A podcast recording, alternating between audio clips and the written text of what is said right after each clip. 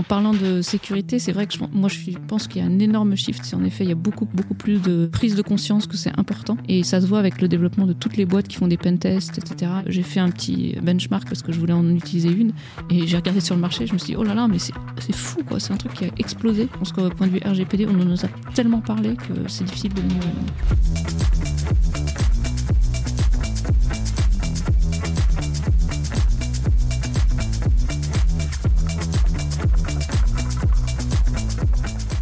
Bienvenue pour la dernière vidéo de la série Parole de CTO avec un job à Nantes. C'est la cinquième, hein, il y en a eu quatre avant. Le sujet du jour, on n'a pas besoin de CTO pour lancer sa boîte.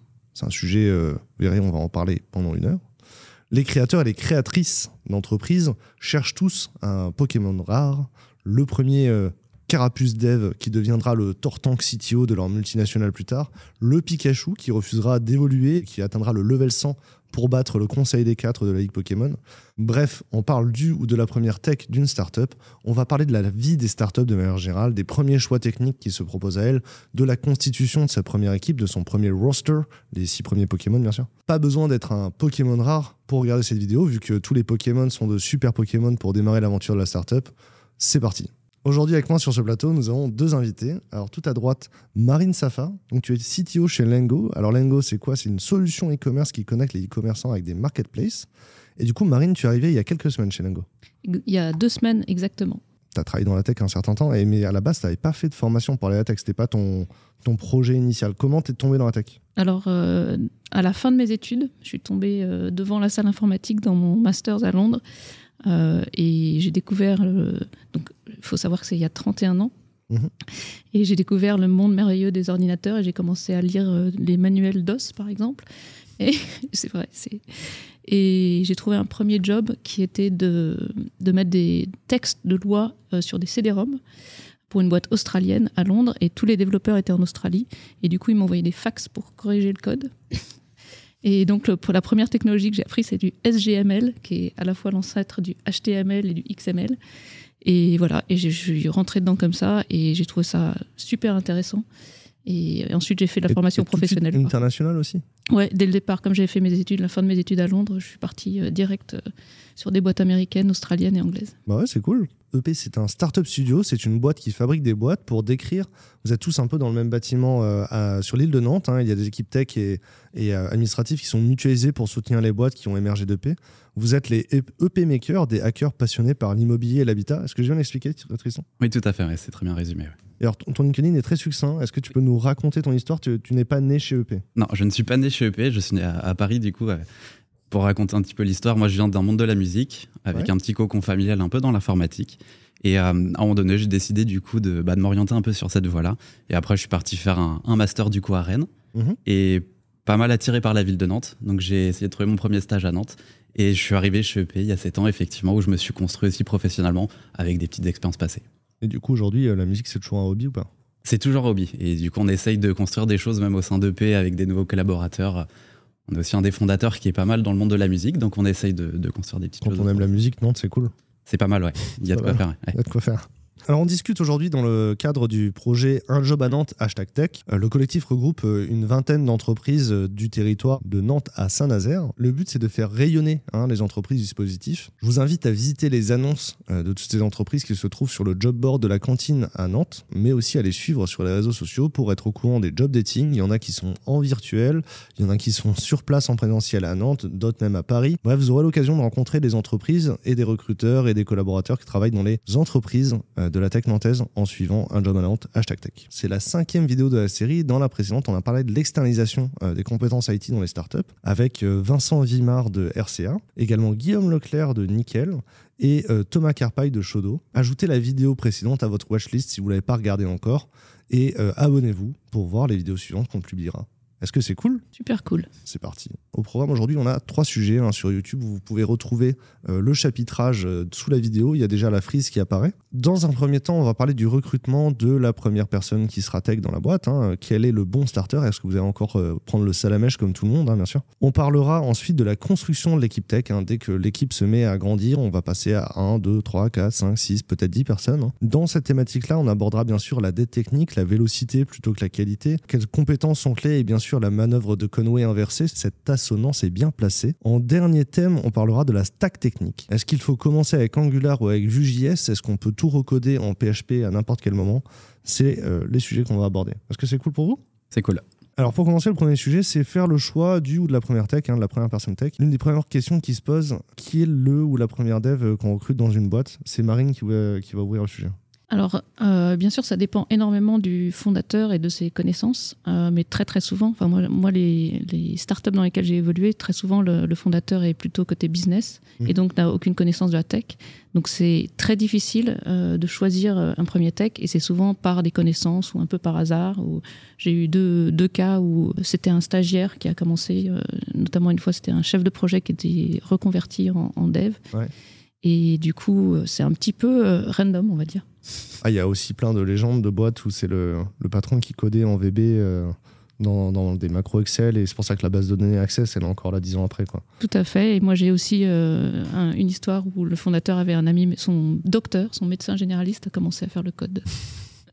après, de manière générale, les premiers recrutements en startup, c'est souvent dans son réseau proche hein, en tant que dirigeant. Tout à fait. Parce que c'est, on a besoin d'avoir confiance dans la personne. Enfin, en tout cas, c'est, je pense que c'est un peu le, le raisonnement. Ah, je pensais que c'était aussi parce qu'on a du mal à atteindre d'autres personnes, quoi. Oui, aussi.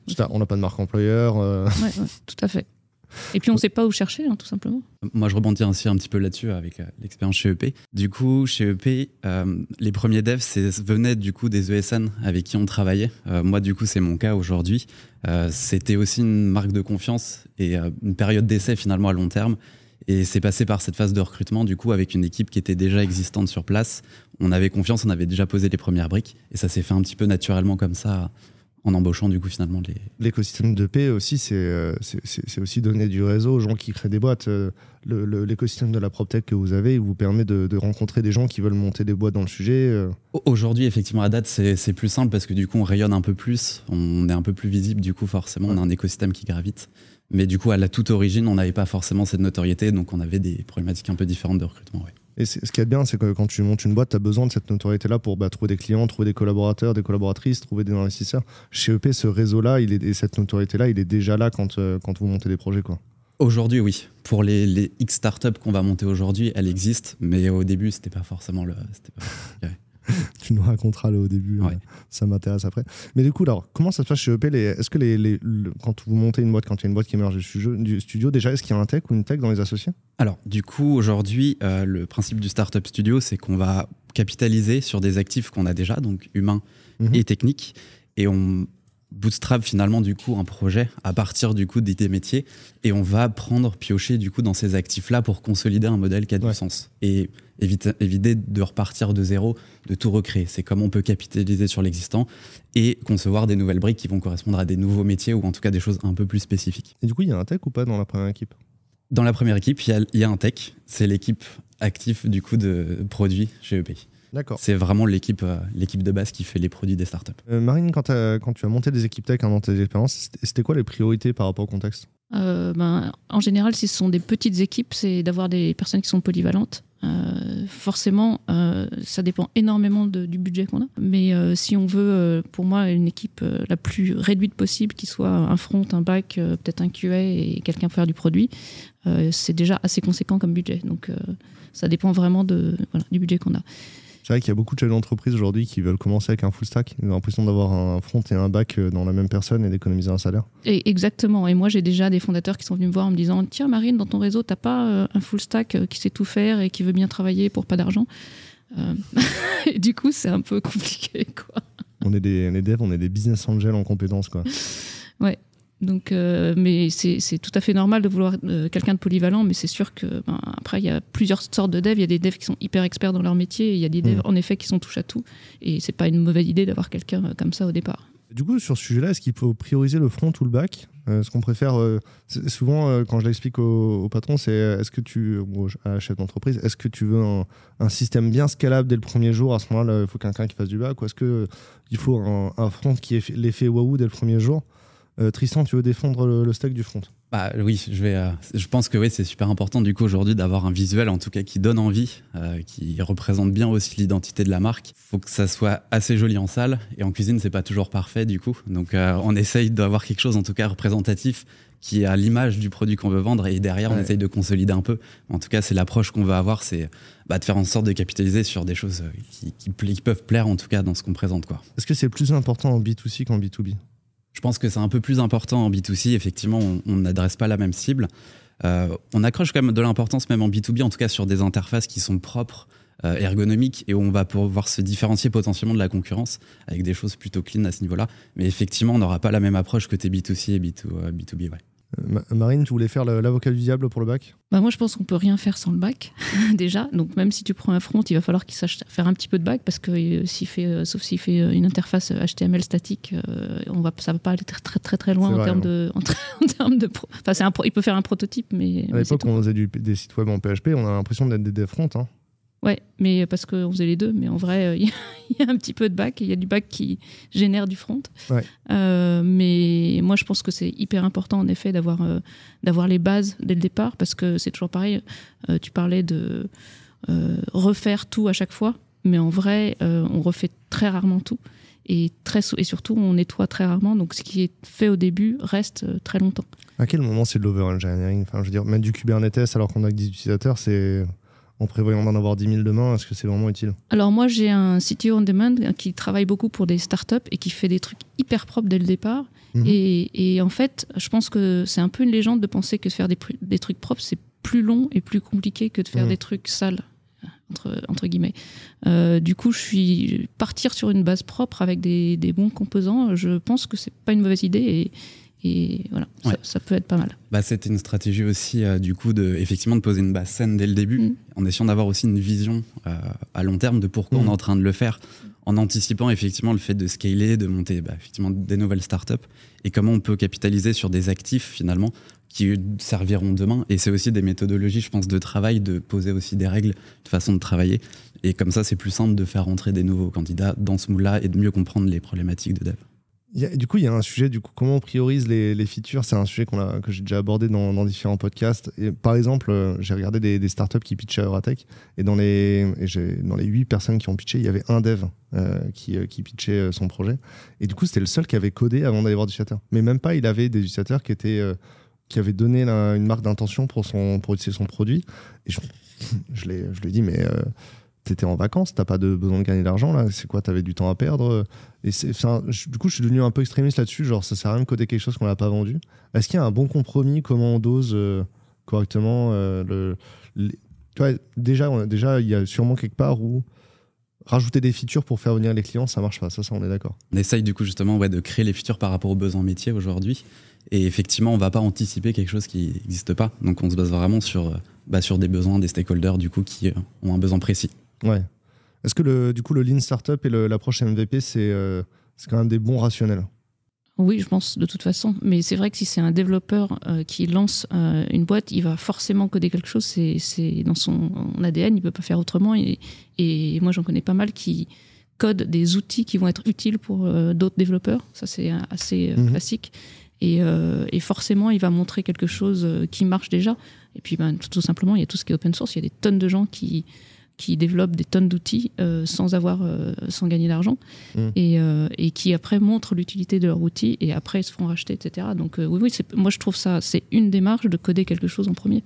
Et en effet c'est rarement du B2C quand, quand, tu développes quelque chose pour d'autres développeurs tu es sûr qu'il y a un besoin. Bah oui. Mais si je lance une, une start-up dans la musique demain il faut que je parle à des musiciens avant. Oui tout à fait Est-ce qu'on peut expliquer ce que c'est le, MVP ou le, le Lean Startup de manière générale? Les, dans la tech, à l'école, on l'apprend pas, quoi. non, non, mais tout simplement, bah, minimum viable product, c'est la, vraiment la, brique la plus petite pour avoir quelque chose que tu peux mettre sur le marché et que les gens puissent utiliser, en tout cas en, version bêta. Quoi. Le Lean Startup, euh, Tristan Ouais, pour reprendre un peu des exemples aussi, on a pas mal développé des POC, justement, sans forcément avoir du coup la, la demande client derrière. C'était surtout pour se tester. Et du coup, en fonction de la vision aussi des, fondateurs, de mhm. tester des solutions. Et c'est souvent des choses qui sont développées assez rapidement, du coup, bah, en mode POC. Et, euh, et derrière, qu'on éprouve, qu'on met en avant et on voit si ça accroche. Et à partir de là, on va développer nos produits. Donc il y a beaucoup de Mm. choses, beaucoup de startups et de fonctionnalités de nos produits qui sont partis de POC. Donc là, effectivement, du coup, on était un peu en avance sur euh, une fonctionnalité attendue. Est-ce que le POC, on le jette ensuite? Le POC, on le jette pas, on reprend des bouts, en tout cas, on reprend des, des parties qu'on va faire, qu'on va améliorer finalement. Ouais. Mais on les garde aussi. On a pas mal de choses qu'on garde aussi en interne, qui sont pas forcément sorties et qui nous servent derrière en tant qu'outil, comme tu pouvais l'évoquer. ouais.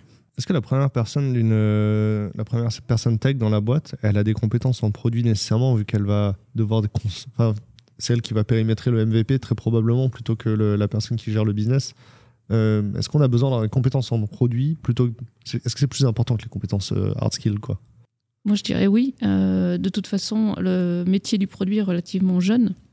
Et on a développé des, des POC depuis, euh, depuis euh, au moins 30 ans sans passer par le produit. Donc en fait, euh, la couche produit, elle est venue se rajouter quelque part. euh, et il y a plein de développeurs qui ont des très bonnes idées de features. Mm. Et d'ailleurs, même aujourd'hui, moi, quand on travaille avec Produit Tech, je dis toujours que toutes les bonnes idées viennent de partout. Et les- le produit est plus en, en animation et en allant chercher en effet le feedback des utilisateurs. Mais c'est pas forcément. Enfin, les idées de features viennent pas forcément d'eux. Ça, c'est un sujet qu'on a abordé dans le, dans le deuxième épisode avec Cyril Mottier. hein. Vous pouvez, on va vous mettre le i pour que vous puissiez le retrouver sur, euh, sur YouTube. Mais c'est vrai que la- les- au tout début, l'équipe produit et l'équipe tech, c'est la même équipe. hein. Quand on parle de l'équipe produit, ça inclut les techs. hein. Ouais. Il y a un moment où on les différencie parce qu'on a les, les AMOA, les PO, les PM. Ça, c'est des métiers que vous retrouvez dans les entreprises chez, euh, chez EP Alors, effectivement, au- au- dans les prémices des développements, il n'y avait pas forcément cette notion de product owner, enfin, en tout cas, vraiment Ouais. quelqu'un euh, côté produit. Et c'était effectivement l'ensemble du coup de la petite équipe qui consolidait les produits, pas mal de choses apportées, comme, comme on le disait, par rapport aux développeurs qui suggéraient des, enfin, qui avaient des propositions du coup d'é- d'évolution. Aujourd'hui, c'est un peu plus structuré, où du coup, on a vraiment les product owners qui gèrent l'équipe d'un point de vue euh, d'un point de vue purement futur Ouais. mais le développeur aussi sa marque à apporter challenger aussi un peu ce qui a été proposé Ouais. et apporter sa vision c'est super important pour justement pas être du coup dans entre guillemets cracher du code mais plutôt d'être vraiment dans la chaîne complète de valeur en Mhm. partant de l'US du produit jusqu'à la mise en, en production donc euh, Il y a une vision du métier de PO où le PO, c'est quelqu'un qui anime une conversation, qui crée du consensus, qui implique tout le monde. hein. ouais exactement Parce que, enfin, même euh, aujourd'hui, nous, euh, nous, dans notre boîte, tu vois, les, les commerciaux, les gens dans l'équipe support euh, sont impliqués dans cette conversation-là. Ils ont leur mot à dire et c'est important pour eux. hein. Ils râlent si on, les a, si on a fait une feature sans, sans leur en parler avant, ils vont râler. hein. Ah, Ça aujourd'hui effectivement dans, dans le process ça fonctionne un peu moins comme ça, Ouais. mais c'est plutôt comment dire une, un support du coup un appui sur lequel euh, bah, du coup on a besoin du coup de capitaliser pour créer justement les, les futurs et, et en faire en sorte que ça soit la meilleure future possible du coup grâce à l'équipe tech aussi derrière. Ouais, Ah, il y a ça aussi. Vous allez présenter les maquettes peut-être avant de les développer hein? Ouais on- dans le process on présente les maquettes, on a souvent même des pour rentrer un peu dans le, dans le- précisément du coup on a des ateliers où là tout le monde est convié Mhm. et apporte sa vision justement. C'est il y a une ligne directrice du besoin fonctionnel, mais chacun apporte sa pierre et du coup on consolide ça, on en fait quelque chose de rationnel et après à partir de là on peut attaquer les développements. Du coup, les, les gens qui ont des compétences, euh, tu sais, création digitale, graphisme, etc., sont dans vos équipes produits ou c'est des, des gens qui sont dans les équipes marketing qui viennent aider au produit de temps en temps C'est vraiment dans les équipes du coup, euh, c'est une équipe transverse aujourd'hui Ouais. l'équipe design, on les introduit dans les futurs teams du coup en fonction des besoins, mais c'est voilà ils apportent une vision globale au niveau des startups, c'est transverse, Mm. a- c'est vraiment pour le coup quelque chose de, de partagé au sein des futurs. C'est quoi ton expérience, euh, Marine? Bah, moi, je partage tout à fait ça. C'est-à-dire que moi, je suis très, très partisane des équipes pluridisciplinaires, donc avec du produit, du design, euh, du front, du back, et en effet, euh, de l'intelligence collective pour euh, décider quelle est la feature qui est euh, la plus impactante Mm. et qu'on va pouvoir développer la plus vite. Et en fait, tu as besoin de toutes les disciplines pour euh, arriver à cette conclusion. Donc, euh, moi, c'est pareil. J'adore travailler comme ça, avec des workshops, avec, euh, avec, euh, en prenant les idées de tout le monde et en, en votant pour les meilleurs. Est-ce que, euh, est-ce que quand tu as bossé dans des boîtes américaines, tu as pu voir que le management de l'innovation, c'était mieux connecté aux clients que chez nous, tu vois? Ah oui. c'est très. Parce que moi, j'ai étudié au Mm. Canada et on m'a appris, bah, les clients, c'est- c'est- on innove pour les clients, donc les gens qui parlent aux clients, c'est eux qui ont forcément les bonnes idées. Donc euh, le, le management de l'innovation, c'est de rebrancher tout verticalement depuis le client jusqu'à la personne qui produit le, les fonctionnalités, tu vois. Alors moi, j'irais plus euh, que les clients est une des parties euh, Mhm. prenantes. tu as en effet aussi les commerciaux qui vendent le produit, tu as aussi euh, les gens en interne. Et euh, parce que le, le client ne sait pas forcément, euh, ne connaît pas forcément tous ses besoins, enfin le Ouais. client final. Euh, donc pour moi, c'est l'ensemble des stakeholders qu'il faut qu'il faut interroger pour avoir les bonnes features. quoi. Et, et donc, ouais, les, les équipes relations clients commerciales sont, font partie des stakeholders parce que si on produit une feature, c'est eux, qui vont la faire adopter. hein. Tout à fait. tout à fait. Ça marche aussi dans, dans l'immobilier, ça? Parce que j'imagine dans l'immobilier, il y a quand même y a, il y a une autre relation avec le client. Le client, il est assez mieux retenu, non? Ouais, alors du coup, nous, sur la partie immobilier, on va plutôt être euh, à l'écoute des besoins du marché. On a des gens en interne, justement, qui, qui sont un peu experts là-dedans. Mhm. Et eux, nous, du coup, nous restituent un petit peu ces besoins-là. Et après, justement, c'est l'équipe euh, produit qui vient aussi prendre ce besoin et les aider, du coup, à concevoir, voir si ça répond au besoin initial et apporter une offre un peu complète sur, euh, sur des besoins qui sont, du coup, plutôt en interne, identifiés en interne. Parce qu'après, je comprends, Marine, ton un, client tout seul, il peut pas savoir ce qui est la prochaine évolution du produit parce qu'il voit le sujet que d'une fenêtre. Et nous, notre métier en tant qu'entreprise, c'est de, faire une, feature qui serve à tous les clients à la fin de la journée, d'améliorer le produit pour tout le monde. C'est sûr qu'on peut pas juste prendre le, feedback, le client demander telle feature, on peut pas juste la faire. C'était ça ton propos? Bah Oui, et c'est surtout qu'en fait, les, clients euh, finaux qui vont utiliser ce que tu es en train de construire, ce qui est bien, c'est de leur présenter quelque chose et de les faire tester et de voir si ça marche ou pas, plutôt que de leur, euh, plutôt que leur demander d'avoir les idées mmh. euh, pour, le, pour la suite les commerciaux, ils parlent souvent, c'est dans, le, dans, l'ingénierie du closing, le maker, le buyer. En gros, il y a le décideur, il y a l'opérationnel, euh, il y a l'acheteur. En français, ça marche mieux. Pourquoi j'ai essayé de le faire en anglais ça, ça, nous, on l'a appris aux devs aussi, on l'a appris aux équipes produits parce que, en fait, les, on a beaucoup de retours qui viennent des opérationnels. Mais ils ont des besoins qui sont pas du tout, enfin, ils n'ont pas du tout le même rapport au produit que les gens qui achètent que, ou que les gens qui décident. Ça, c'est, quelque chose, tu penses, c'est un bon framework qu'on peut donner aux équipes produits? Ouais, c'est, je pense que c'est très difficile de, et notamment en B2B, c'est très difficile de contenter à la fois ton acheteur, euh, ton opérationnel euh, et ton bailleur, parce qu'en fait, ils cherchent des choses différentes. Donc, euh, c'est intéressant comme framework. Dans, chez, chez EP, l'investisseur, c'est un personnel lui à part entière. Quoi. Ouais, complètement. Et, et c'est là aussi il faut faire attention à pas se tromper, à pas penser à la place justement du coup de, la personne qui a le besoin initial et lui proposer quelque chose qui serait peut-être en, en, décalage du coup avec le besoin. Donc c'est surtout la communication qui peut y avoir du coup entre les deux parties et essayer de construire du coup des choses qui ont du sens pour le pour l'investisseur du coup en tout cas la personne. C'est ça les stakeholders que vous avez vous c'est des, investisseurs des propriétaires des locataires alors on va avoir des choses assez différentes parce que dans le métier aujourd'hui d'EP il y a toute une partie du coup euh, prime énergie donc qui est sur le bâtiment mais du coup qui est très différente d'une partie plus immobilière où on va pas sourcer de la même manière les, les demandes. Mhm. Donc sur des méthodes un peu différentes, on va répondre à des besoins du coup identifiés par un client mhm. qui a des besoins bien précis, et d'autres sur la partie immobilière, on va plutôt avoir la connaissance aujourd'hui, essayer de proposer des choses qui vont faire bouger un peu le marché. On a une approche un peu différente. Ouais, je comprends. De, manière générale, dès qu'il y a une marketplace, c'est vrai qu'il y a toujours deux de, collèges ou plus, parfois plusieurs collèges d'utilisateurs. Exactement. Et c'est en plus, il y a des collèges d'utilisateurs qui ne payent pas aussi. Du coup, forcément, dans, la, dans, le, produit, ça priorise un peu les choses. C'est toujours euh, compliqué de gérer l'entre-deux. quoi. Ouais, exactement. Du coup, c'est pour ça que c'est important de sortir des fonctionnalités derrière qui auront du sens pour le client. Ouais. Je pense qu'on a bien fait le tour du, du sujet sur, euh, sur le MVP. Moi, j'ai l'impression qu'au final, quand on a pris des bonnes décisions, c'est, enfin, quand on jette pas de code, c'est qu'on a pris des bonnes décisions, on a été rationnel, c'est ça? En euh. même temps, faut pas regretter. De... Enfin, alors, vous allez me dire, en même temps, faut pas regretter de jeter du code, c'est ça?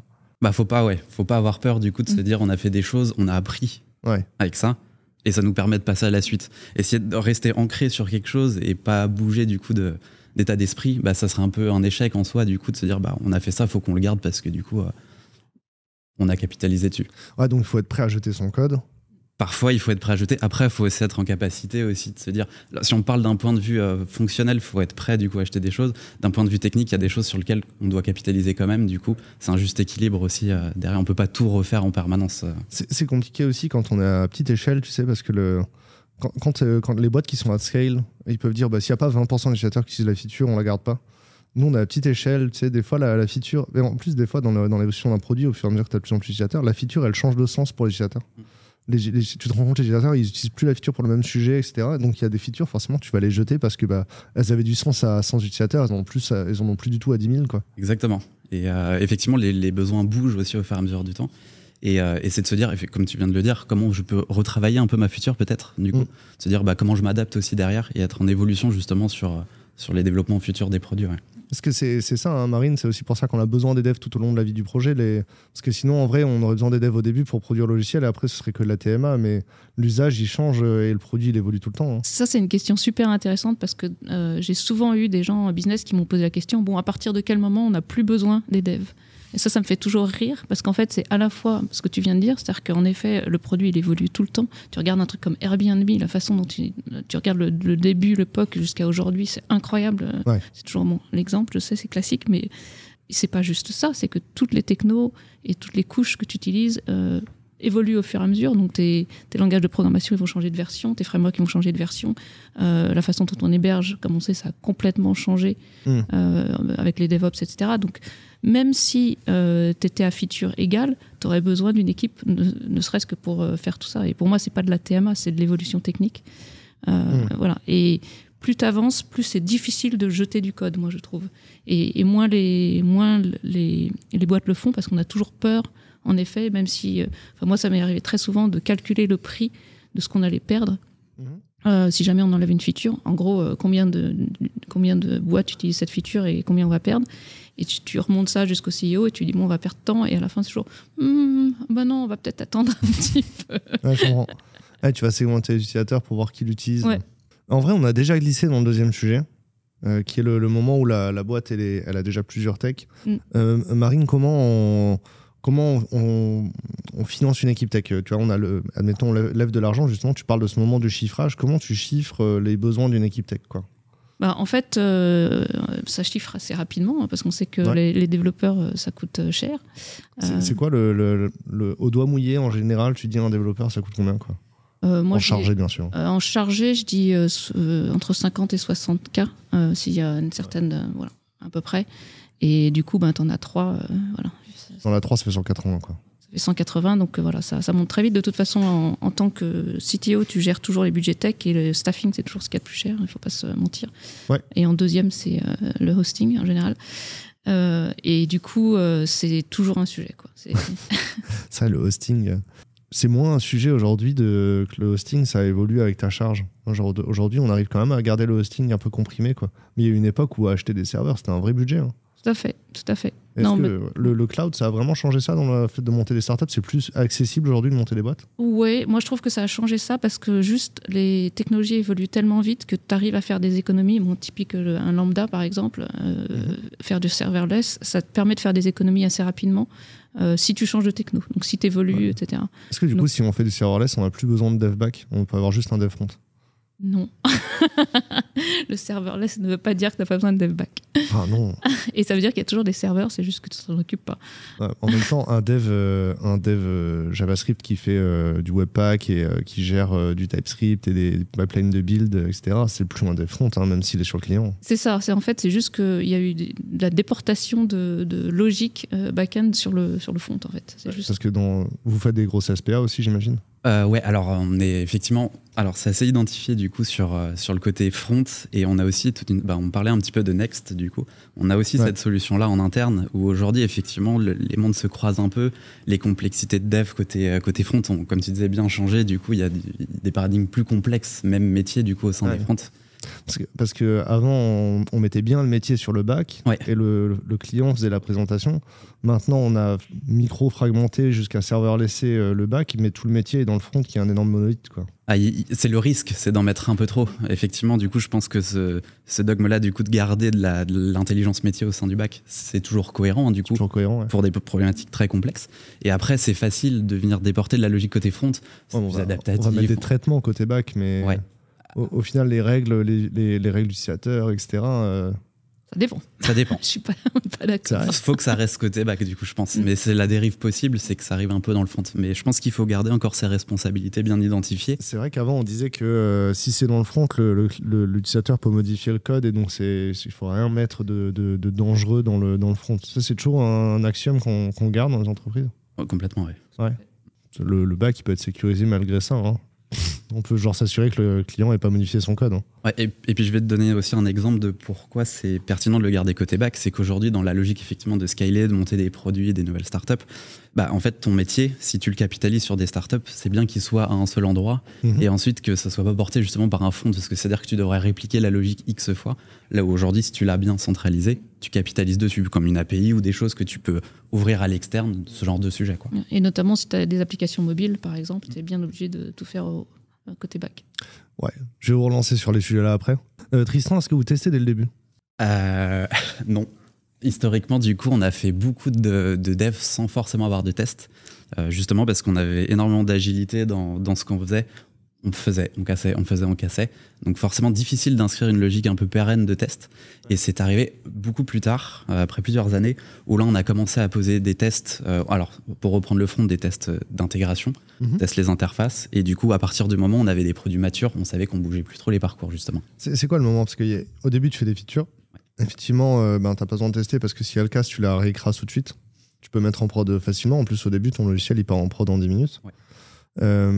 Il y a un moment où euh, est-ce qu'il y, a un moment où tu à chaque fois que tu mets en prod une feature il y a une régression? C'est ce moment là où tu veux mettre des tests? Exactement. Où tu commences à avoir vraiment un risque du coup de régression et que tu as des engagements clients aussi derrière où tu peux plus te permettre en fait de, de casser la prod quoi. C'est plus possible. Ouais il y a des SLA ouais il y a des SLA et du coup on a des attentes hein, clients du coup là-dessus justement et donc même pour simplifier le travail au quotidien bah, de nos équipes des PO etc on met en place des choses pour leur faire gagner du temps en fait et de leur donner de la valeur ajoutée sur leur métier bah, tu le mentionnais un petit peu tout à l'heure, Marine, les, gens qui font du craft, ils disent que en vrai, on, gagne en vélocité à tester dès le début. En fait, on garde la vélocité pour toujours ensuite. Mais est-ce que c'est pas difficile de recruter ensemble aussi, de, de, recruter ensuite? C'est-à-dire que si on met des niveaux de, des niveaux de compétences exigeants, euh, mm. du coup, on a du mal à recruter ensuite. On ne scale pas forcément en, en nombre de personnes. Est-ce qu'il y a un compromis comme ça ou c'est faux? Il y a, pour moi, il y a un compromis qui dit que si on teste dès le début, on a des gens un peu plus seniors qui sont plus difficiles à trouver, on, gagne énormément de temps par la suite. Euh, donc en fait, moi, je suis plutôt partisan de, faire les choses bien dès le début parce que euh, sinon, en fait, tu vas perdre énormément de temps. On parle de test, de, on mm. parle de régression. Quand à chaque fois que tu mets un truc en prod, il y a une régression. Euh, très vite, tu peux, tu peux avoir des problèmes vis-à-vis de tes clients. Il y a un compromis entre entre la, qualité et la vélocité au début? Au début, oui, forcément. Oui. Mais une fois de plus, hein, je pense que c'est un mythe de penser que pas faire les choses bien dès le début, ça va plus vite. Mais c'est pas le syndrome du survivant qui dit ça? Je connais pas le syndrome du survivant. C'est-à-dire que euh, ceux qui sont arrivés à la fin, ils disent euh, c'est important de faire bien dès le début, tu vois. Mm. Mais tous ceux qui ont jeté et qui n'ont pas réussi, euh, finalement, ils disent bon, j'aurais fait moins bien, ce serait pareil, quoi. Bah oui, mais peut-être c'est parce qu'ils ont fait moins bien qu'ils n'ont pas réussi. Tu penses? Ouais. Ouais. T'en penses quoi, Tristan? Euh, Moi, je pense qu'effectivement, au tout début, on n'avait pas forcément cette capa quand t'es peu, du coup, de poser des tests et en même temps développer et t'es en train de te chercher niveau produit. Je suis d'accord, aujourd'hui, c'est indispensable. C'est inconcevable de pas poser les tests, de pas avoir des choses structurées. Mais au tout début, je pense que c'était pas possible, en tout cas, de s'organiser de cette manière-là. Et par contre, tu apprends aussi en grandissant que, bah oui, c'est indispensable aujourd'hui. Euh, tout nouveau tech qui arrive doit être dans ses bonnes pratiques de tests, de validation, du coup, de, tout ce qu'on fait sur un autre sujet, hein, dans la même thématique, euh, tu vois, dans les, premières startups que j'ai montées, euh, j'étais étudiant et tout, tu vois, on avait Ruby on Rails 3, on faisait Rails Generate et ça nous sortait des gros scaffolds. Et quand les utilisateurs ils avaient perdu leur mot de passe, ils nous appelaient, on pouvait leur donner leur mot de passe parce qu'ils étaient en clair dans la base de données. C'était comme ça dans le framework, tu vois.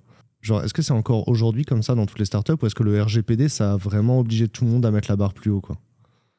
Tristan, euh, c'est. Ouais, oui, je pense qu'aujourd'hui, effectivement, du coup, c'est quelque chose. On est un peu plus éveillé à toutes ces problématiques-là. On a aussi des gens dont c'est le métier, des responsables en interne, du coup, au sein, de, au sein des startups.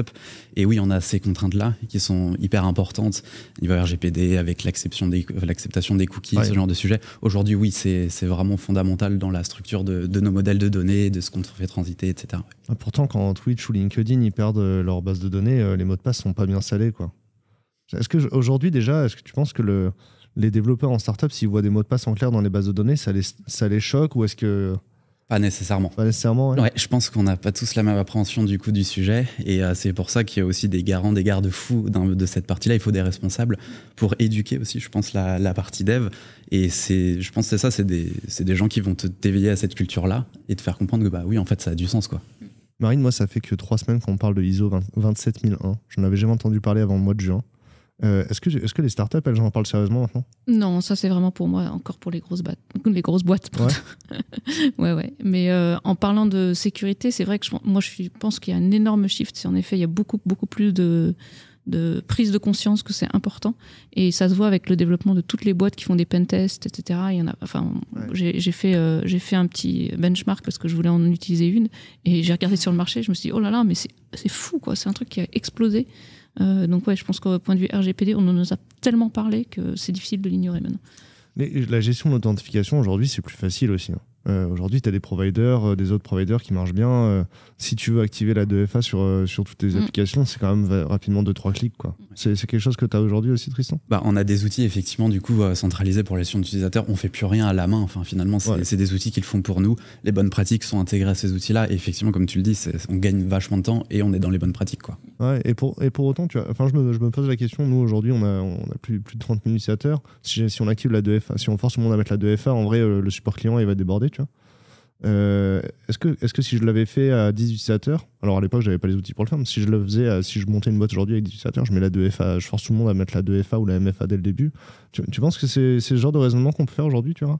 Bah, sur la 2FA, pas forcément si on prend ce cas spécifique, du coup, mais en tout cas, d'avoir des bonnes pratiques aujourd'hui, euh, de saisir notre passe, ce genre de choses, du coup, je pense qu'il faut un peu éduquer, effectivement. Ouais. Mais le 2FA est un peu spécifique et aujourd'hui. Parce que euh, je pense qu'aujourd'hui, le plus facile, enfin, pour, entrer, pour pénétrer de nos systèmes, le plus facile, c'est probablement d'essayer de trouver le mot de passe d'un de nos utilisateurs, quoi.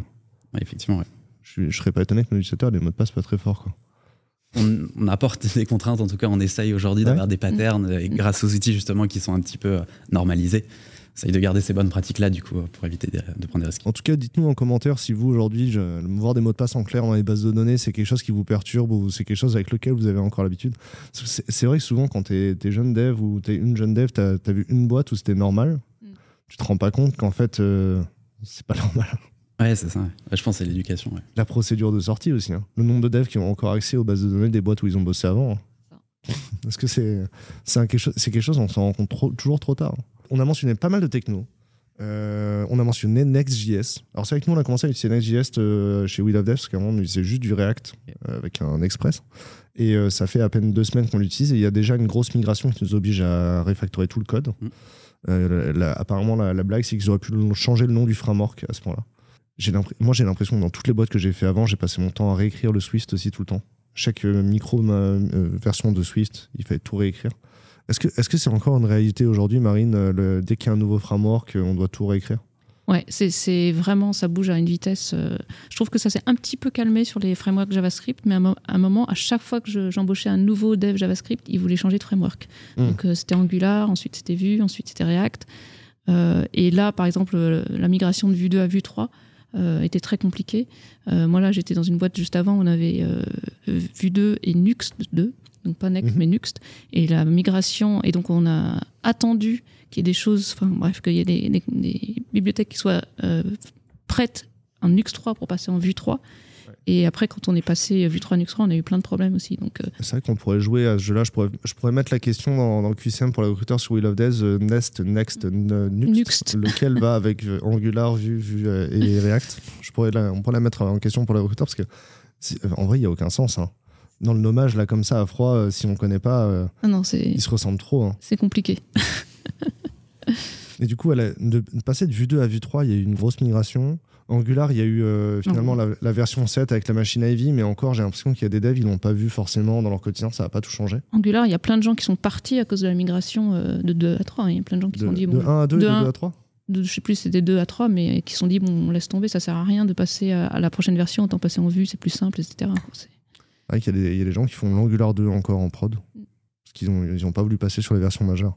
Alors, React n'a pas eu de breaking change, mais, Pour le moment. mais si quand même. hein. Parce que en vrai, euh, en fait, si tu veux, React, comme c'est pas un framework, c'est plus une librairie. Effectivement, ils te font pas un breaking change, tu t'obliges à tout réécrire. Mm. Mais les modes, elles passent tellement vite. Il y a une époque où faire des composants classes ou faire des pures euh, composанtes, c'était cool. Puis maintenant, moi, je regarde le code que les devs ils font chez We Love Devs, je comprends plus rien. Euh, avant, on, mettait un- on avait un gros store, tu sais, avec Redux, etc. Maintenant, il y a des data hooks, etc. Je sais. euh, C'est les modes, ça c'est ça c'est les choses, enfin des choses que les gens ne connaissent pas, mais en, en dev il y a des modes tout le Mhm. temps. C'est hallucinant et, euh, et ça va très vite en fait. Mais alors du coup, enfin Tristan, est-ce que c'est, tu vois, est-ce que c'est ok d'avoir une base de code qui est pas homogène? Non. Code, euh, non, Non, c'est pas OK. c'est pas ok. Non, non, en vrai, du coup, Genre, tu fais une nouvelle feature avec la nouvelle mode, tu réécris toutes les features forcément? Bah, si tu passes, si tu changes, ouais, du coup, mais c'est pas, c'est pas OK aujourd'hui. C'est pour ça on essaye d'avoir, du coup, des frameworks qui ont du sens aujourd'hui, qui plaisent aux devs, du Ouais. coup, mais qui ont du sens aussi pour le produit et de pouvoir les maintenir dans le temps. Et justement, parler des versions d'Angular, du coup, on, on a commencé avec les premières versions d'Angular. On a encore quelques sites qui tournent avec. Et on est passé, du coup, sur les dernières versions et on subit en ce moment, du coup, justement, une migration sur, euh, sur les versions plus récentes Mhm. qui est assez coûteuse. Et justement, ce qu'on essaye de faire maintenant, c'est de- d'évoluer avec le framework au fur et à mesure, d'essayer de maintenir ça pour éviter la grosse peine du coup de la, migration. Ouais. parce que de manière générale, un moment où tu vas changer dans le, dans le package JSON la version, tout le reste du code, il, va casser. Ah, il y a plein de choses qui vont casser, ouais. Et du coup, ça, ça se mesure tu peux anticiper un petit peu, mais euh, de manière empirique, quand tu rentres dans la migration, tu vois qu'il y a plein de choses que tu, Alors qui tu vois, compliquées. React, vu que les changements ils ont été plus fragiles, euh, ben, des fois tu rouvres une partie du code, tu fais, oh, ça a vraiment été écrit en 2018. Ça. Ouais. T'es pas obligé, euh, le package JSON t'oblige pas à tout, tout, réécrire et du coup tu te balades avec des vieux codes. Après, du coup, sur ces technos-là, on est, on est arrivé un peu plus tard. Euh, mhm. typiquement, quand on parlait de Next, etc., on est, arrivé avec des choses un peu matures. Mais là, tu parlais de la dernière version, effectivement, qui est structurante. On est en train de prévoir ça. Et il y a aussi les pratiques au sein, du, par exemple, de React, notion de hook, etc. Et c'est aussi de, bah, l'éducation, de l'apprentissage aussi des équipes de dev pour standardiser un petit peu la méthodologie. Quoi. On a un peu des process. Parce qu'on a un peu le sujet, tu sais, euh, surtout sur le web, euh, quand on recrute quelqu'un qui est junior, euh, il connaît pas forcément les vieilles méthodes, tu vois. Donc quand il voit du code legacy, il le, le comprend pas. Oui. Euh, c'est vrai que les gros breaking change comme euh, ceux d'Angular, ben, ça fait que quelqu'un qui a appris la dernière version, la 14 ou la 13, je sais pas, il n'a pas besoin de connaître les précédentes, vu que le code normalement il est, il est plus en prod. C'est ça. Alors que sur des, des frameworks un peu moins forts, mm. on est obligé de connaître le legacy toujours. Quoi. C'est ça. Et du coup, bah, c'est comment tu, tu, articules ça du coup avec les anciennes versions, comment tu essayes justement de rattraper la dette là-dessus et aussi de faire comprendre que mhm. bah, une boîte, c'est aussi un petit peu de legacy et il faut composer avec. quoi. Il faut s'adapter aussi à ça. On est hein, sur des dernières versions, des versions un peu plus historiques et comment tu arrives à gérer les deux. quoi. Est-ce qu'il y a des bons réflexes quand même pour euh, choisir les technos au début? J'ai l'impression que s'il y a de la data ou on envisage que demain il y a du ML, on va tout faire en Python, euh, le back-end, le back-office, le front-end, on va mm. tout faire avec Django, même s'il n'y a pas de, data dès le début. Euh, j'ai l'impression aussi que assez rapidement on fait des SPA alors qu'on se rend compte qu'après c'était un site statique qu'il fallait faire. C'est comment on fait la distance entre ce qui est une mode et ce qui est une bonne idée ici? Ben, c'est pareil. Idéalement, il faudrait savoir ce qu'on va développer et, utiliser la technologie qui est le plus adaptée à ce qu'on va développer. Ouais pense pas que ça se passe comme ça dans la plupart des startups. On en a parlé tout à l'heure, mais en général, c'est la, première personne qui est embauchée qui va, qui va utiliser la techno qu'elle connaît, tout simplement. Euh, moi, j'ai eu un cas euh, il y a assez, assez longtemps où c'était euh, un développeur C-Sharp, donc ils ont tout fait en .NET dès le début. Mmh. Et ils ne sont pas jamais posé la question de est-ce que ça correspond à ce dont on a besoin. Et, voilà. Et du coup, après, pareil, il y a des modes. Donc maintenant, c'est Python. Ce qui est super intéressant, c'est de regarder l'évolution de l'utilisation des langages de programmation sur le temps. Euh, et, les, modes, il y a eu la mode Ruby. Euh, maintenant, en effet, on est dans un, en plein mode Python, mais ça change. Tout dans, l'épisode précédent, j'ai déjà mis, euh, j'ai déjà insulté les développeurs Ruby en disant qu'ils ne se rendent pas compte qu'il n'y a plus que eux qui en font. Ah non, mais ça c'est très drôle. Moi, moi j'étais dans une boîte avant où on a racheté une autre boîte où ils faisaient du Ruby euh, et, non seulement il y a que qui en font, mais c'était vraiment des ayatollahs du Ruby. C'est-à-dire qu'il y avait que ça qui existait au monde. Ah, mais j'étais comme ça aussi à l'époque. Hein. Mince. En fait, euh, je, faisais, euh, j'allais voir les développeurs PHP et je disais, bah, t'aurais fini deux heures plus tôt si tu l'avais fait en Ruby. Ouais, mais le truc, après, sur pour scaler, plus compliqué. Mais alors, du coup, ça, c'est un sujet parce que, à l'inverse, tu vas avoir des, des, boîtes où les devs, dès le début, ils ont pris du GraphQL. pourquoi pas? Y a... et, puis en fait, ils sont pas malheureux après, ça se passe bien. Mm. Les gens qui recrutent, bon, bah, du coup, ils sont un peu plus flexibles sur le recrutement. Et ils recrutent des gens qui n'ont jamais fait de, GraphQL et ils leur mm. expliquent. Mm. Enfin, ça, marche aussi, mais euh, on a fait des choix au début euh, qui sont déterminants pour le futur. Euh, est-ce que c'est grave quoi? Est-ce qu'on est, obligé de toujours faire du reste aujourd'hui tu vois? Bah, C'est grave dans la mesure où si tu choisis des technos où il n'y a pas beaucoup de développeurs, moi j'avais un fan de, de, Scala et un fan de Axe tu connais, qui, qui dans, une, dans, une équipe qui va se reconnaître. Euh, il m'a dit, il voulait tout faire en Scala. Oui, d'accord, mais sauf faut avoir, faut trouver les devs, quoi. Oui. Ou il faut les former. Il faut les former, mais à ce moment-là, il faut avoir du temps et du budget. Et des seniors pour les former. Tristan, t'as fait du Ruby ou du PHP avant? J'ai fait un peu de PHP du coup à l'époque, euh, ça date. Le PHP c'est quand même plus mainstream que le Ruby aujourd'hui. Ah oui. oui, clairement. oui. clairement. Mais euh, pour revenir un peu là-dessus, effectivement, sur le, choix des technos, bah, on, a connu aussi des époques où effectivement les développeurs intégraient un nouveau mhm. microservice dans une techno pour l'essayer finalement. Et c'est là où après tu, le payes du coup avec le temps. Donc c'est justement comment tu essayes de définir du coup une stack posée, moderne quand même, du coup qui répond aussi au, développement du marché, du coup les développeurs, les formations. Mais c'est surtout de garder une ligne un peu directrice sur la tech. quoi. C'est à ce moment-là que du coup tu as le, tu as une faille de sécurité sur Ruby, par exemple. Puis du coup, le, le, microservice qui est en Ruby, il, faut, il se fait déprovisionner par ton, ton hébergeur, tu vois, parce que personne ne veut le mettre à jour. Ouais, je vois très bien. Parce que du coup, où tu as un microservice qui est en Go et puis personne ne va aller le, le maintenir. Carrément. Exactement. Et puis c'est répondre aussi à des problématiques du coup euh, produits. Justement, on parlait de GraphQL, on en a aussi, mais on, on l'a choisi parce qu'effectivement il y avait un besoin Ouais. bien identifié. Pas parce que du coup on voulait tester de la techno, mais justement parce qu'il y avait un besoin. C'est choisir la techno pour un besoin. Comment on fait pour casser le, gros, euh, le euh, front-end, qui est un gros euh, monolithe? Parce qu'aujourd'hui, c'est plus facile de faire des, des petits front-end, de le fragmenter, etc. L'approche qu'on va avoir aujourd'hui, c'est de, l'approche composant, où finalement, du coup, on va faire, on va assembler composer avec ces composants-là. On utilise des technos qui s'abstraient du coup des frameworks front, donc du React, du, de, de l'Angular, avec des web composants pour, pour, Mm. pour ne pas les citer, et justement qu'on peut consolider au travers de nos différents fronts pour les différentes startups. Et on va même jusqu'à identifier des fonctionnalités au sein de ces composants qu'on peut déplacer finalement sur, euh, bah, sur les différents sites. Donc on est vachement dans la notion puzzle, composition, du coup, euh, grâce à cette approche Vous composant. utilisez Lit? Euh, non, c'est une solution qu'on a, qu'on a mis en place, du Ouais. coup, mais euh, qui est un équivalent à cette solution-là. Oui. En vrai, nous, on a utilisé Lit pour faire un- une espèce de widget qu'on met sur les sites des autres. C'était quand même 20 fois mieux que de faire un widget, que de faire une iframe, quoi. Ah bah Ah, complètement. tout est mieux que faire une iframe. C'est ça. On l'utilise quand on n'a pas le choix, mais ouais. Est-ce que le, est-ce qu'aujourd'hui on est mobile first dès le premier jour? Est-ce que le responsive c'est nécessaire? Euh, C'est, c'est quoi les, un peu les, les nouvelles exigences du standard? Euh, Ça, ça dépend de déjà si tu es en B2C ou B2B. Mais Mhm. si tu es en B2C, pour moi, il faut absolument être en mobile first, Mhm. plutôt que responsive. Euh, mais oui, ça dépend énormément dans quel, dans quel domaine tu es en fait. C'est, vrai que j'ai un logiciel RH qui est pas du tout euh, responsive et à chaque fois je suis quand même un peu étonné. Ah, franchement, ce serait pas compliqué de le faire, quoi. Non, non, c'est super important. Et puis, tu, quand tu corrèles ça avec des outils d'analytics, tu vois que bah, ton trafic, effectivement, sur, euh, sur mobile, il est super important. Ouais. Donc, je te rejoins, du coup, le, le responsive, c'est bien, mais ça a ses limites.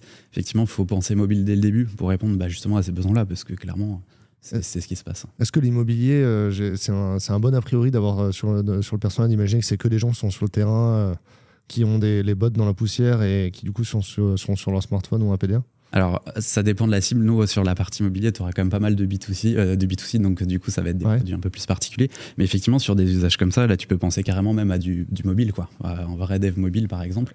Mais oui, je pense qu'il y a des problématiques comme ça qui, qui ont besoin d'être développées. ouais. Le, le mobile aujourd'hui, ça, ça redevient pertinent? Je pense qu'il y a quand même des solutions du coup hybrides qui permettent de, qui permettent de s'adapter assez facilement. Je pense que le, le mobile permet de répondre à des, des problématiques bien précises. En tout cas, on essaye de capitaliser demain sur des technos qui marchent aussi bien sur un front que sur du mobile, du coup derrière, pour éviter de redévelopper encore une nouvelle brique. Quoi.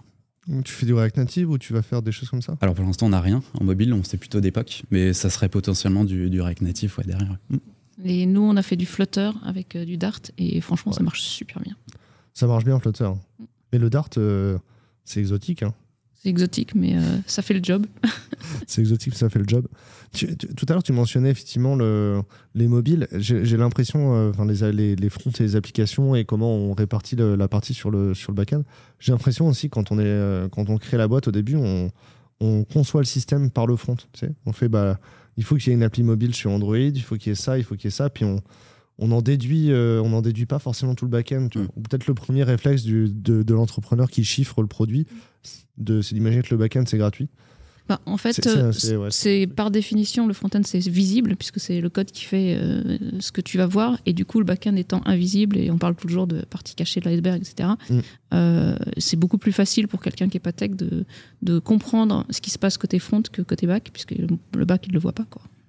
Tu disais que tu avais une expérience où ils avaient fait du .NET parce qu'ils savaient faire du .NET. Est-ce que est-ce que c'est quand même un, un bon réflexe de dire on va faire avec ce qu'on a parce que c'est facile à recruter, parce que c'est ce qu'on a sous la main? Bah, souvent on n'a pas le choix. Si euh, ton pre- tu connais qu'un seul dev et qu'il sait faire que ça, bah, Tu connais un seul dev, il dit c'est pas que ça. Non mais même par exemple... j'exagère mais c'est un peu ça. Si, si, si moi je suis premier dev dans la boîte, Mm. je sais faire du Ruby, Mm. bon je le fais en Ruby, ou est-ce que je me dis, attends là, est-ce que c'est un use case qui est mieux pour Python et je vais apprendre Python pour le faire? Je pense que si tu es un peu junior, tu te poses pas la question, et d'où l'intérêt des boîtes comme, euh, comme euh, EP, je pense, euh, pour euh, aider, parce que juste tu te poses pas la question, je pense. Tu te poses pas la question C'est-à-dire tu vas tout de suite sur, sur, ce que, sur ce que tu sais faire ou pas? Ouais. Parce que justement, quand t'as- si ça fait 10 ans que tu fais du Laravel, tu, si- et que tu te dis, bon, bah ça c'est un, un use case à faire en Python, je vais apprendre Django, tu vas vraiment l'impression d'avoir des moufles, tu vois. Justement, les juniors, euh, s'ils changent de techno, ils ont beaucoup moins à perdre que les seniors, tu vois. Alors ça dépend. Pour moi, un senior, c'est quelqu'un qui connaît au moins un ou deux langages de programmation et un ou deux frameworks. Euh, sinon, c'est en effet, il s'est vraiment spécialisé, spécialisé dans une techno. Et je pense que, Ouais. comme je pense que la qualité la plus importante d'un dev, c'est d'être curieux. enfin, je, ne suis pas trop sur le. Je pense qu'il faut connaître plus d'une techno. Tu sais que dans l'absolu, c'est un choix de carrière, tu vois. Genre, euh, ça m'est déjà arrivé de parler avec un dev PHP. Il me dit bon, Moi, je cherche des, des, offres de poste qui sont bien rémunérées. Je dis bah, Regarde, celle-là, c'est du Symfony, mm. c'est payé 70K. Mm. Mm. Il me dit Mais t'es complètement con. Moi, je fais du Ravel, pas du Symfony. Je fais Et alors, tu vois? Ça fait 20 ans que tu codes, tu peux changer de techno. Enfin, si, on peut pas s'enfermer sur une techno juste, toute sa carrière. Hein. D'où l'intérêt de travailler dans des ESN et de passer par des agences, par exemple, parce que là, tu, vois plein de choses différentes. Et moi, je trouve que c'est une très bonne école. Moi, j'ai travaillé 15 ans en agence et tu vois plein de stacks différentes avec plein de choses différentes et c'est super enrichissant. Et c'est un peu comme les langues euh, étrangères. C'est-à-dire que quand tu connais l'anglais et mhm. l'allemand, c'est plus facile d'en utiliser, d'en apprendre une troisième. Il paraît, je sais pas. c'est enfin, compliqué, c'est les choix de mm. carrière. Hein. Mm. T'en penses, Tristan Toi, tu as, décidé de, passer sur la, la staff management. Tu deviens du staff maintenant. c'est ça. Mais euh, bah, au début, on parle du début effectivement des jeunes devs. Et je pense que c'est effectivement, il y a un peu la folie de se dire, du coup, au début, euh, bah, je teste un peu les différents frameworks, je vois un peu comment ça se passe. Et effectivement, c'est un peu de la maturité aussi derrière qui va te faire dire, bah, là, est-ce que j'ai pris la bonne techno? Je peux la comparer du coup avec d'autres, je peux benchmark des choses. Et c'est vrai qu'être accompagné au début avec des gens du coup qui ont un peu de recul justement sur les technos, côté back, on va être sur du Java. Et par exemple, mm. je pense que c'est un bon choix aujourd'hui parce que du coup, il y a beaucoup de profils, c'est assez mature et, euh, et, du coup, on aurait très bien pu partir sur complètement autre chose au début si mm. on n'était pas accompagné et qu'on testait une techno et on serait peut-être en train de tout recasser aujourd'hui. Et puis, euh, tu vois, autant. Euh, il y a une boîte qui faisait du où on, avait un framework on avait du Spring en bac tu vois mm. bon bah le CTO a mis deux semaines à le configurer pour lancer la boîte mm. alors que moi je faisais du Ruby je l'avais je l'aurais fait dans la journée tu vois ah, c'était mais aujourd'hui Spring on lance dans la journée quoi ça a changé ça hein. complètement les outils ont évolué. Mm. Les, les, technos ont changé, ont changé. Effectivement, Java, ça reste quand même le, plus gros vivier de compétences en France. Quoi. C'est en tout cas les profils, on en trouve énormément du coup sur euh, dans cette partie-là. Après, euh, je pense qu'il faut être ouvert aussi à d'autres euh, d'autres langages qui vont correspondre à des besoins bien spécifiques, par Python, Data, etc. Il va y avoir parfois le langage répond pile à un besoin, donc c'est pour ça qu'on va partir dessus, mais on va pas le faire pour entre guillemets s'amuser. Du coup, c'est vraiment il y a un sens derrière. Quoi. Puis ça dépend aussi de, à quelle école tu as été. Il y a beaucoup d'écoles d'ingénieurs qui t'apprennent le Java, mm commencer ou du C, etc. Donc euh, ça, ça, a beaucoup d'influence aussi sur ce que tu vas faire. Quoi. PHP est aussi euh, très présent en France, mais pas forcément étranger, hein, c'est un truc très très français. Je dirais PHP, euh, non, c'est présent partout. Euh, beaucoup aux États-Unis, c'est plus symphonique et plus. c'est Symfony le Présent en France. Le, du coup, non, mais de manière générale, coup, en France, Java, PHP et JavaScript, c'est quand même la, la base. La trinité, quoi. On est sûr qu'on n'est pas à côté, quoi. Et Python maintenant, qui a pris énormément de. Alors, le truc, c'est que Python, sur Will of Death, les clients, quand ils cherchent des compétences en Python, ils tombent sur des gens qui ne sont pas développeurs. Oui. C'est un peu le truc qui, qui, arrive que avec Python. C'est presque le langage le plus facile à apprendre au début, je dirais. Parce qu'il est forcément bien inventé. non, non, non, pas du tout. Non, c'est que euh, je pense qu'aussi, effectivement, comme on disait, le Python, il est quand même vachement rattaché à la data. Aujourd'hui, on voit les, les, comment dire, les méthodologies de travail, les outils changer. côté data, on le voit dans nos équipes en interne.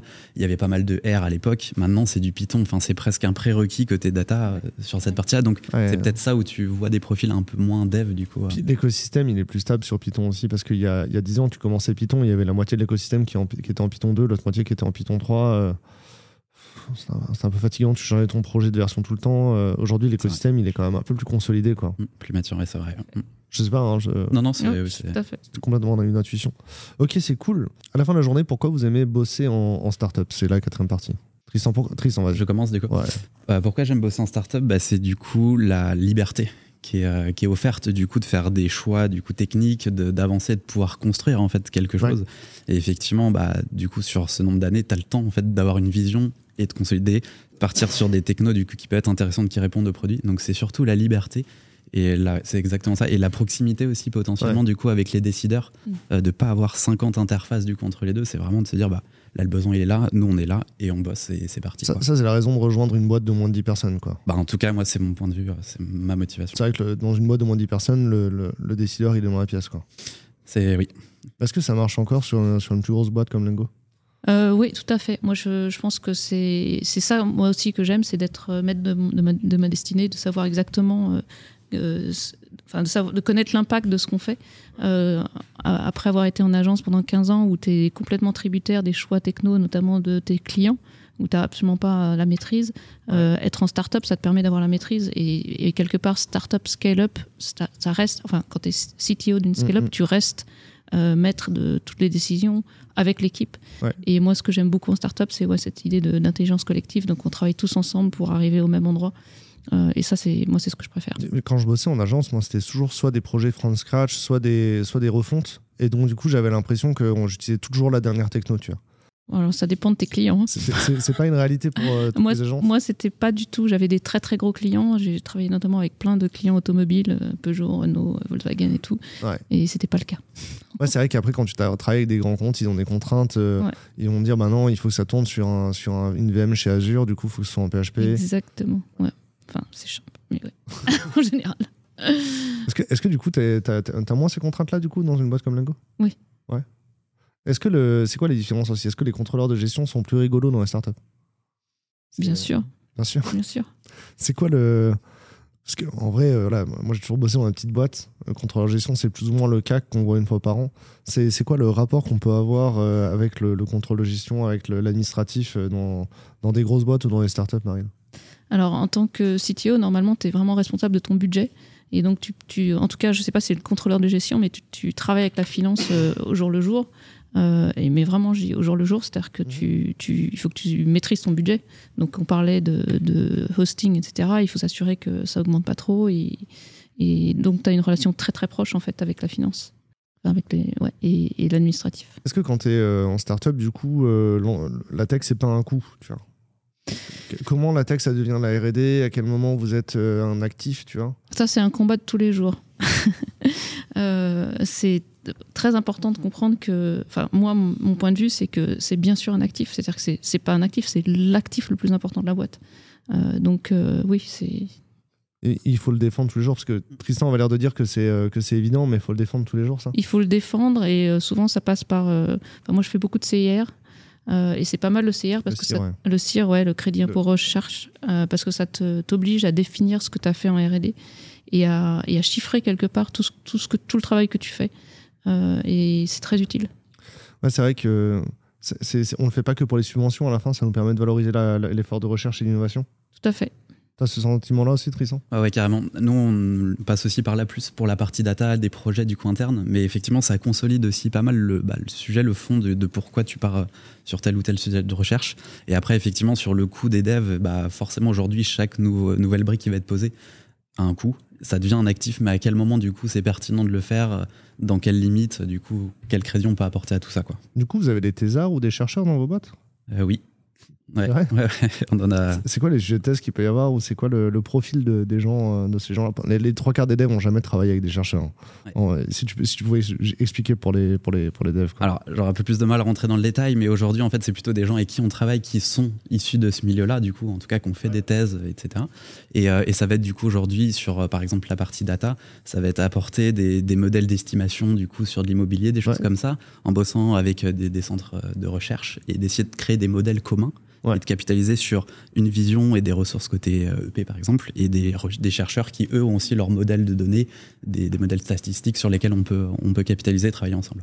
Marine, toi, t'as as dû en voir des docteurs. Euh, oui, alors il y a eu tout un moment en effet où, dans une boîte précédente, on a vraiment essayé d'en embaucher. Euh, et en fait, on avait quelqu'un en interne qui voulait faire une thèse, donc on l'a accompagné. Donc on a, moi, j'ai beaucoup échangé avec euh, l'université avec laquelle il travaillait. C'est très compliqué. c'est très compliqué parce que ben, c'est pour faire vraiment de la recherche fondamentale par rapport à faire du dev. Alors bien sûr, il y a tel d'algorithmique. Bon, en ce moment, on parle que d'intelligence artificielle, etc. Mais le, enfin, moi, j'ai trouvé en tout cas que dans le milieu universitaire, ils étaient quand même assez éloignés des sujets. quoi. Hmm. Mais c'est peut-être plus vrai maintenant parce que c'était déjà il y a un certain temps. Il y a un effort euh, constant, tu vois. As des, aussi, par exemple, il y a une asso qui s'appelle Pint of Science qui a pour but de ramener des chercheurs dans les bars pour qu'ils parlent de leur projet, quoi. Et euh, en vrai, il y a, tu vois, ce que je veux dire, c'est qu'il y a un effort pour briser l'opacité Mm, mm. euh, sur ce que font les chercheurs. chercheurs. Et c'est vrai qu'aujourd'hui, ben, euh, depuis, depuis une dizaine d'années, il y a les SAT aussi qui travaillent avec les entreprises pour créer des transferts. C'est vrai que si tu essaies de faire par toi-même, de bosser en direct avec l'université, c'est. ils, ils savent pas expliquer non plus, hein, parce que souvent ils ont fait un master recherche, et du coup, genre, ils sont, tout est évident pour eux, parce qu'ils sont comme dans le système depuis le début. Et toi, quand tu viens de l'entreprise et tu essaies de raccrocher le système, ben, c'est chouette d'avoir du conseil, et les, ben, là-dessus, euh, en vrai, les SAT sont, Mm. sont plutôt chouettes en général, mais souvent, c'est les SAT qui proposent des projets, c'est un peu compliqué. Mais euh, ouais, c'est- il faut trouver l'accompagnement. hein. Ouais. Je sais pas si, euh, s'il y a d'autres parallèles avec d'autres métiers, mais clairement, c'est comme bosser avec des comptables. Est-ce que les RH, c'est plus freestyle en startup? Disons que c'est un peu moins ancré en fonction de l'évolution de la boîte. Aujourd'hui, on a, on a eu des RH, on en a eu plus. Enfin, ça a bougé pas mal. Et euh, du coup, bah, justement, c'est comment créer un peu cette image, comment se faire voir et comment gérer du coup les, recrutements. Aujourd'hui, ça se fait beaucoup du coup par les équipes tech. Et, euh, et c'est ouais, c'est un petit peu, c'est pas en tout cas très figé aujourd'hui du coup euh, là-dessus. Est-ce que vous avez le sujet du coup de faire émerger des gens qui font du management? Bah, du coup, c'est ce qu'on fait aujourd'hui. Du coup, au sein des équipes, il y a du management qui est fait. Après, c'est plutôt vraiment côté RH, recrutement, animation, du coup, en interne, qu'on a un petit peu moins aujourd'hui et qu'on souhaite un peu plus développer. Parce que des, fois, dans les, dans les boîtes qui passent de 0 à 10, il faut apprendre aux gens, bah, il faut faire des one-one. Ouais. ouais il faut des entretiens annuels. Ouais, ouais. C'est des choses qu'on fait, du coup, effectivement. On est passé aussi par des postes de happy management. Ouais. Donc, euh, s'assurer que bah, ça se passe bien au travail, du coup, c'était vraiment un, poste un petit peu différent un peu proche du RH quand même, du coup, mais avec une nomenclature un peu, un peu start-up. Donc c'est marrant de voir un peu ces différentes évolutions de postes où tu te structures, tu un peu plus sur du classique RH. C'est quoi la, culture d'entreprise hein? Euh, Marine, au début, tu disais que les, fondateurs, les dirigeants, ils influencent beaucoup ce sujet-là. Euh, dans, dans, les boîtes qui sortent d'EP ou qui, sont, euh, qui naissent chez EP, quoi, est-ce qu'ils arrivent à développer une culture d'entreprise qui leur est propre, qui est influencée par les fondateurs, par leurs clients? Ouais. Alors effectivement, sur l'équipe un peu produit EP, on a la culture hein, qui vient directement justement des fondateurs.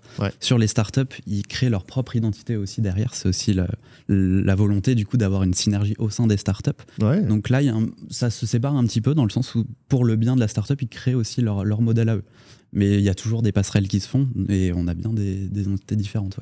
C'est quoi la, la, culture Comment la culture EP Maker elle devient quelque chose chez les, dans les boîtes tu vois?